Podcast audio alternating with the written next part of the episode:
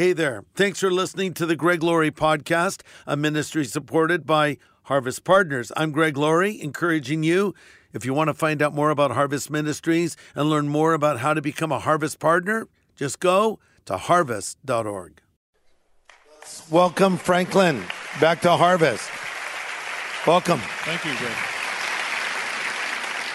When you look at that old archival footage, uh, that was a pretty cool little motorbike you had there, by the way. What what were you riding? Uh, I had saved up Greg all for two years.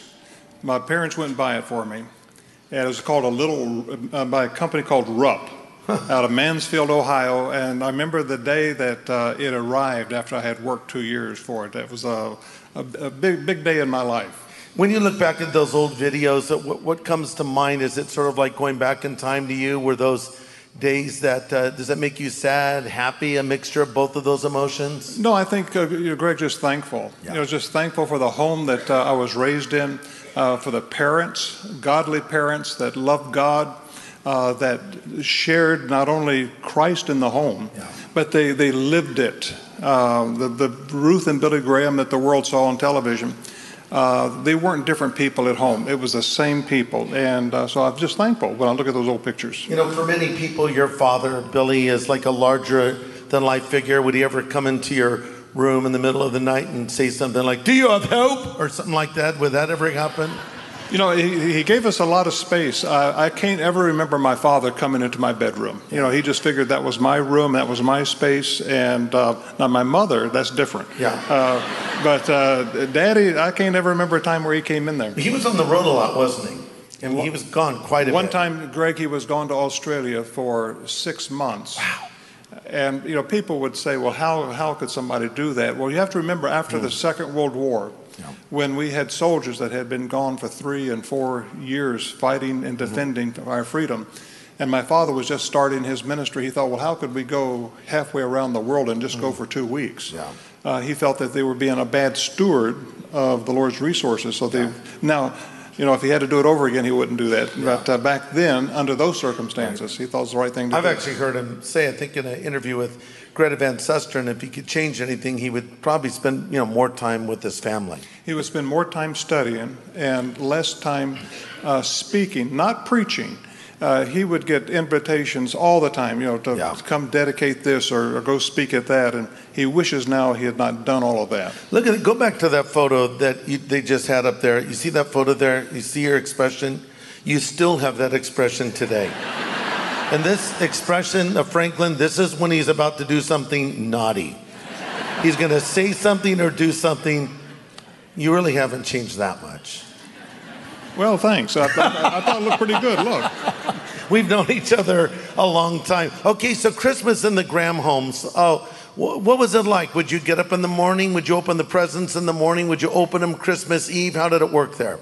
No, we would, uh, Christmas Eve, we would, of course, uh, uh, my father would read the, the Christmas story. Oh, he did. Uh, Every year he would Oh, read yeah, it? Every year. Oh, and then uh, Christmas morning, uh, we would uh, have time of prayer and uh, before we'd open up any gifts. We'd normally open up, we'd have, my, my mother loved Christmas. Uh, she got a big kick out of this. So the house was always decorated to the hilt. Mm-hmm. We had the stockings, and I remember one year I got ashes and switches in mine. You got Uh, what? Ashes and switches. Ashes and switches. So that, and you, what, why did you receive such a gift? Because I deserved them. Kind of coming back to that expression, it's, you were kind of a, a little, you're a, a troublemaking little boy, weren't you? Well, I don't know if I was troublemaking. I had three older sisters that just brought it out. Running from the cops They- they- in your car so the gate would shut behind you. That's troublemaking. Well, that, that was a long time ago. I can't remember that far back. So looks like your dad's giving you a little talking to. No, that's your brother Ned he's talking to.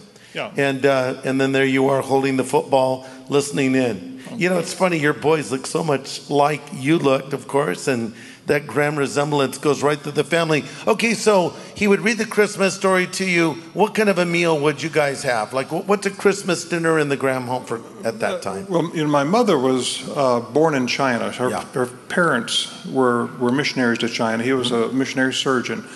And somewhere along the way, they developed a, this, uh, I don't know why they did this, uh, oyster stew for Christmas morning. I mean, I don't like oyster stew, period, and and and having it for breakfast. Uh, so my mother would have this oyster stew. Nobody ate it. Uh, my father ate it because he had to. Uh, we just rolled up our noses, and there. Yes. But for lunch, you know, it was turkey and ham and yeah. all that kind of stuff. But that oyster stew business. Uh, if for any of you families out there that want to try something different, have oyster stew this Christmas and just see how well it goes over. Good tip. So, what was your favorite Christmas gift you received as a child? Well, you know, we lived in a rural area, and so our gifts were probably a little uh, unconventional. Uh, we usually got a gun for Christmas. Mm-hmm and uh, you know we'd go out in the backyard and shoot at squirrels and those kinds of things. Yeah. So that was kind of Christmas at the Graham. Yeah. So as you grew older, you did have your time of rebellion. We've mentioned. And uh, you did make a commitment to Christ to follow Him, and you took over a, an organization uh, called Samaritan's Purse that was started by Bob Pierce. Bob Pierce. And the ministry began to grow. But did you have sort of an apprehension about being a preacher because your father's such a noted preacher? Did you want to maybe run this organization and not be a guy who preached the gospel, or were you comfortable getting up there and preaching right away? No, I, ne- I never felt um, in those early days that God was calling me to preach, because. Yeah. Uh, why would I want to put myself in a situation yeah. where I'd be compared to my father? I could never be Billy Graham, and so why even uh, be in that position? So I was comfortable running Samaritan's Purse yeah. and doing the work. Uh, and uh, our, our, listen, our desire has always been to lead people to Christ, yeah. but to stand up on a stage or a platform and preach the gospel and give right. an invitation, I didn't feel that calling really until about oh, I guess it's about 20 some years ago. Yeah. And then I just felt that it was something God was calling me to do. And if it disappointed somebody, if, uh, if I didn't measure up in their eyes, that's tough. You know, if I was going to preach the gospel, because I believe that the gospel is the power of God unto salvation right. to everyone who right. believes.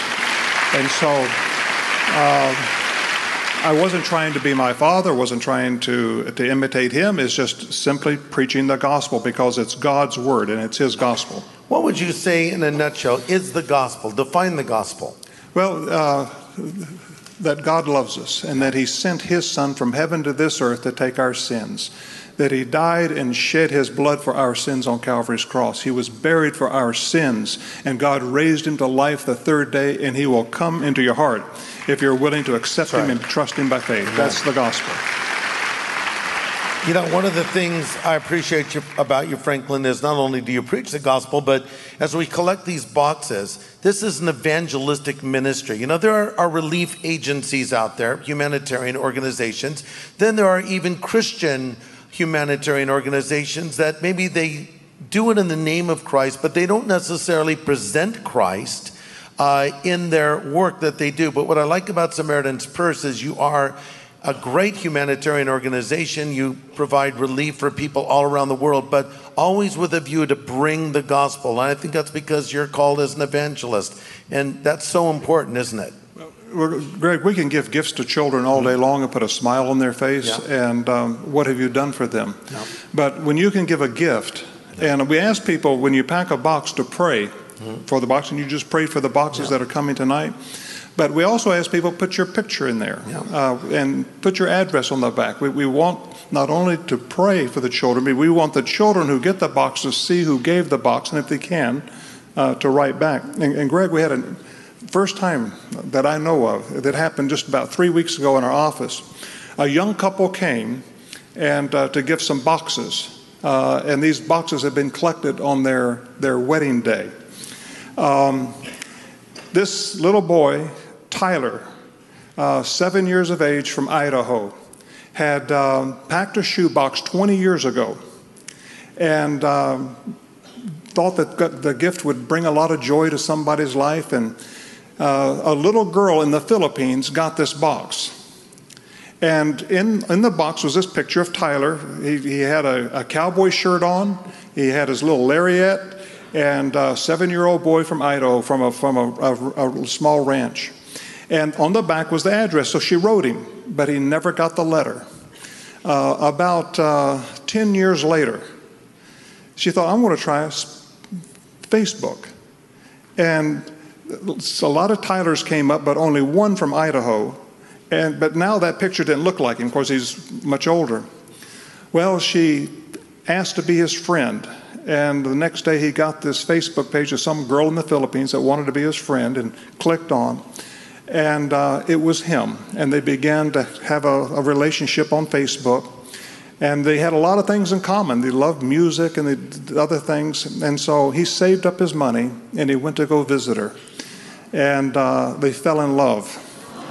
And they are now married. Um, so I think that's the first time. We've had children adopted, Greg. We've had, uh, there are hundreds and hundreds of thousands of kids every year come to faith in Christ. But I think this is the first couple that a box brought so together. Samaritan's Purse matchmaking. a new ministry. That, no, that's a God deal. I'm not. Yeah. I, am not that smart. So I mean, that's that. amazing. So they exchanged photos as little children, ended up meeting each other as adults, and now they're married. Well, he said that the, the joy that he hoped that that box would give to a child, he never Right. dreamed that that joy would be coming back to him. Isn't that great? Yeah, so that's something. So, you know, when we tell the people, put a photo of yourself inside of the box, I mean, th- this really can make a difference. And you've had many children come to Christ, haven't you? Well, this girl who got the box Yeah. from Tyler, because of that gift, she came to faith in Christ. Yeah. Her father came to faith in Christ and then Right. later became a pastor. Wow. So, Wow. uh, That's am- so incredible. she, she wanted this boy to know what, what God had done for her and Mm-hmm. her family. She, he wanted her to know uh, the changes that had, that had made in their life. Mm. But, Greg, this year we have every, every box that we give out.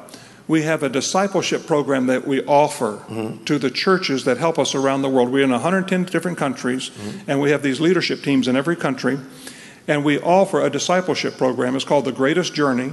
Uh, the first year we had about, uh, this was three years we've been doing it. The first year we had about 800,000. This past year we had like 1.3 million. This year we'll have 2.3 million kids in discipleship program around the world. It's a 12 week discipleship program. We train the teachers, we have a workbook, and then the, the kids have to memorize scripture. They have to say the scripture before their pastor. They have a little mm. graduation ceremony, and then everyone that graduates we give a Bible to.